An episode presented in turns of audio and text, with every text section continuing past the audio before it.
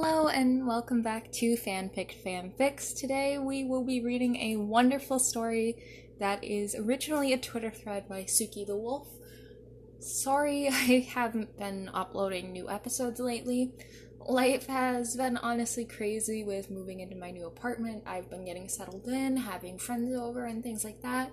Real life has taken priority and I apologize, but at the same time, I'm really happy where my life is headed, and I hope you guys can be happy for me too. Let's get into the episode, and I hope you enjoy this fanfic fanfic.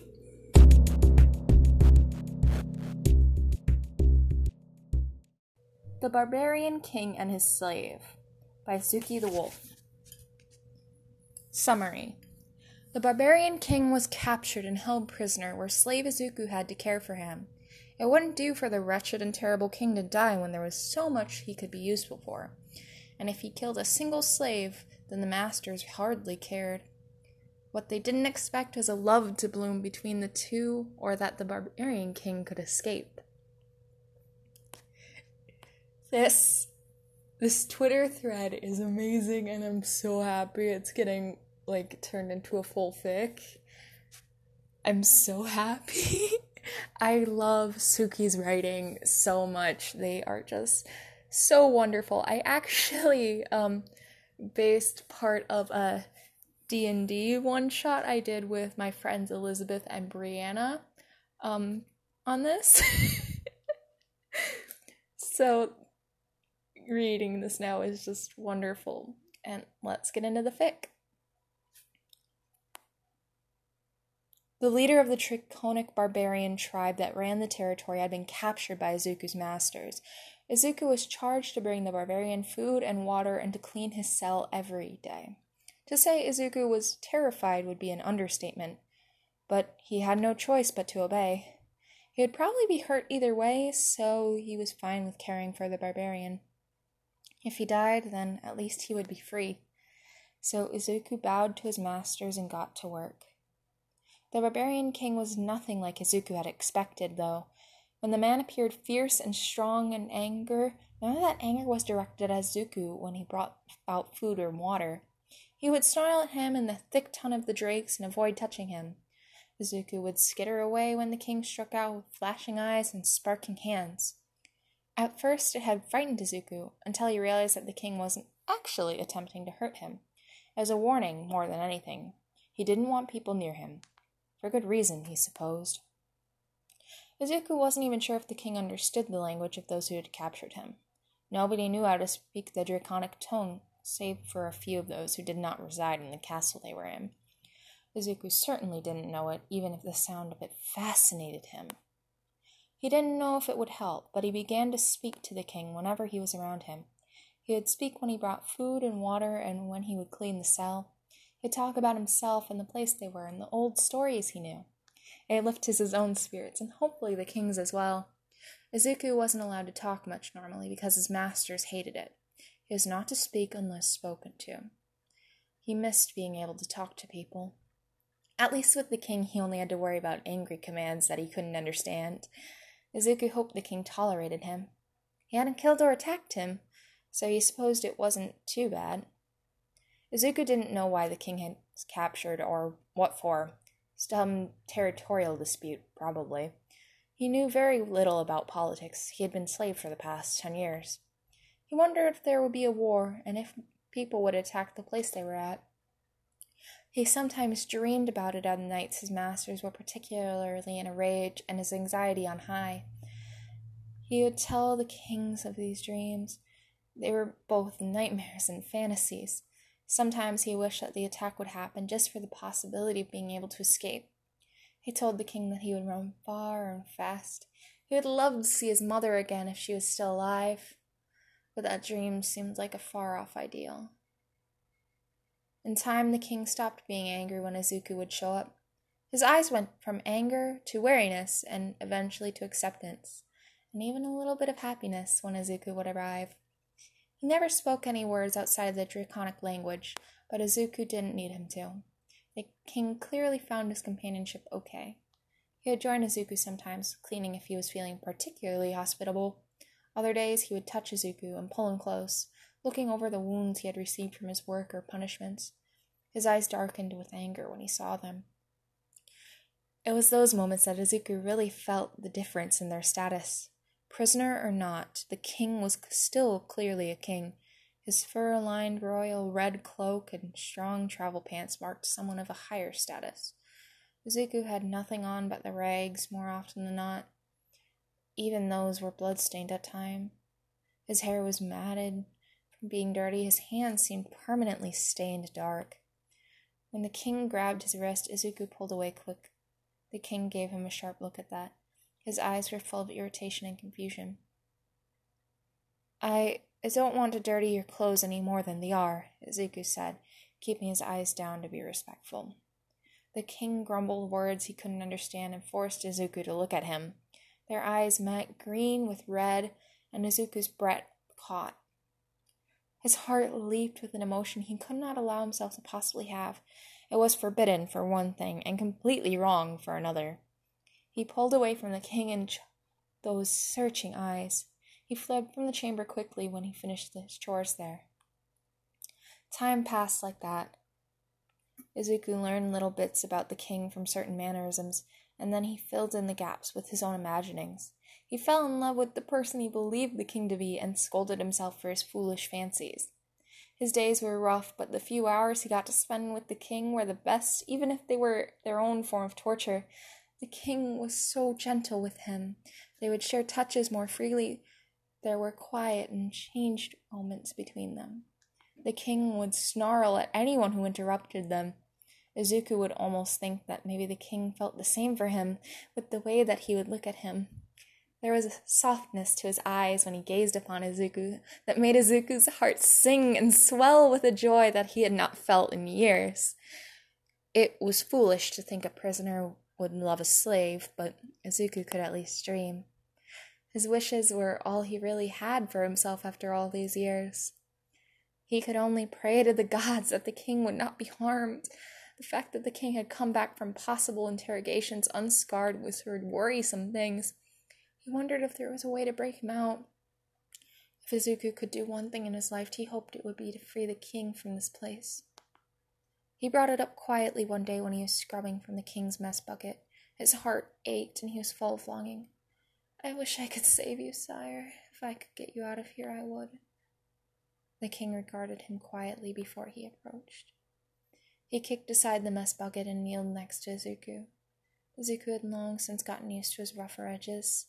The king reached forward and touched his cheek and jaw. Izuku felt his face burn under the touch. The king's throat began to glow as if lit aflame from the inside. Izuku gasped at the sight with concern, and his mouth opened to ask after the king's well being when the king captured his lips in a kiss. His gasp caught in his throat as what felt like magma filled him. A fire burned down his throat and to his core, yet still the king held him in the blazing kiss. Izuku squeezed his eyes shut and swallowed the magma with a whisper of pain. Only then did the king release him. He watched Izuku and licked the fire left on his lips. What? What did you do to me? Izuku's voice was raw as he clutched his throat and shuddered. The fire filled his entire body.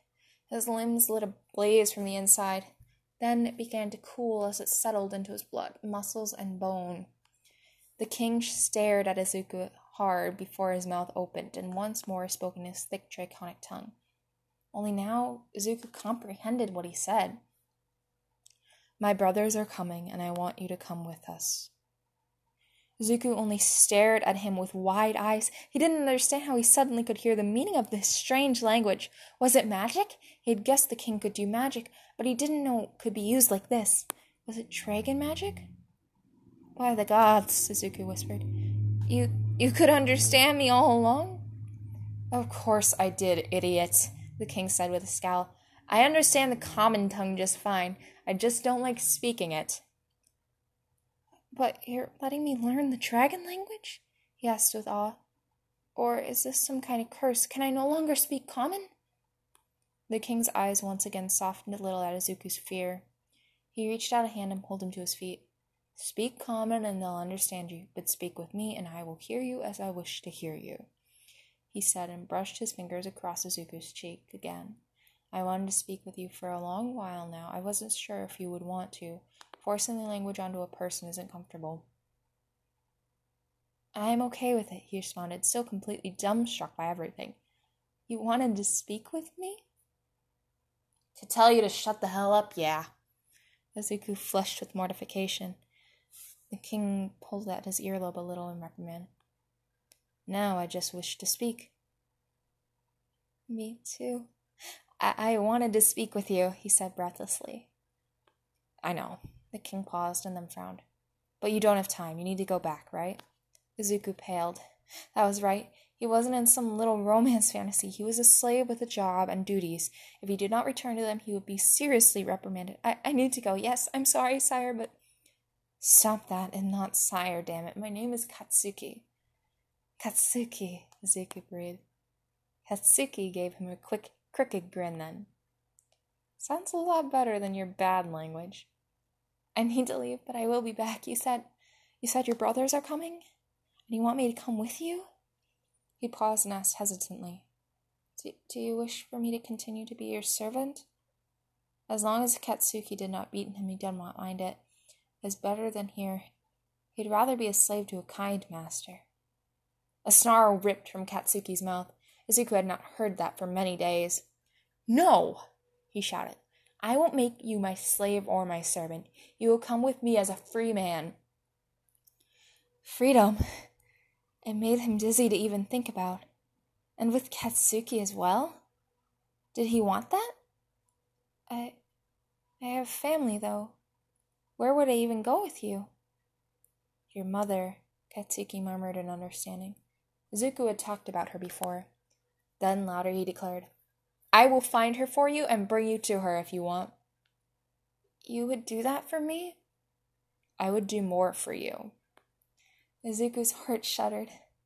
It was too good to be true. Was he actually dreaming right now? Would he wake up on the floor in his chambers from this wonderful dream? Please, he whispered, heart full of hope for the first time in many, many years. No matter what happens, take me with you to death if you have to. Izuku paused and leaned in close. His voice was low but serious as he asked, Is that a promise to me? Anything, Izuku swore. If what you're offering is true, I will give you anything you desire that I can give you. A promise it is, then, Katsuki said solemnly. He pulled Izuku once more into another kiss.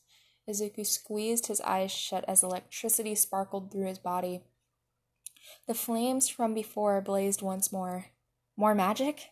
He didn't feel hurt by it, though. This felt wonderful, warm in a different way. He melted against Katsuki, sighing a shivering breath as their lips moved against one another. He didn't know what his future held, but he would take what he could. He hoped Katsuki was right about his brothers. He would taste freedom on his tongue when he kissed Katsuki.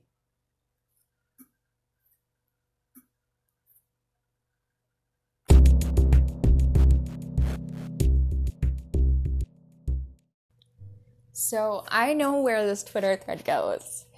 And it goes so nicely. I love it to pieces. Ah, it gets so good. Like it's already really good, but it gets even better. So they're currently updating the archive of our own story, but if you want what they fully currently have, you can find it on their Twitter. Both will be linked in the description down below. Please go check them out and if anything, go read some of their other stories. They Suki is just an amazing writer and they deserve the world, man. Like seriously, they just deserve everything. So please go support them. They have a Ko-fi that'll be linked too. So please go support Suki and read this amazing, fantastic fanfic. Have a great day and enjoy reading. You can find me as Earweir Arts on Twitter and YouTube. You can find me as Earweir Art on TikTok, and you can find me as Bluebell Aaron on Instagram. Have a fantastic day and enjoy reading.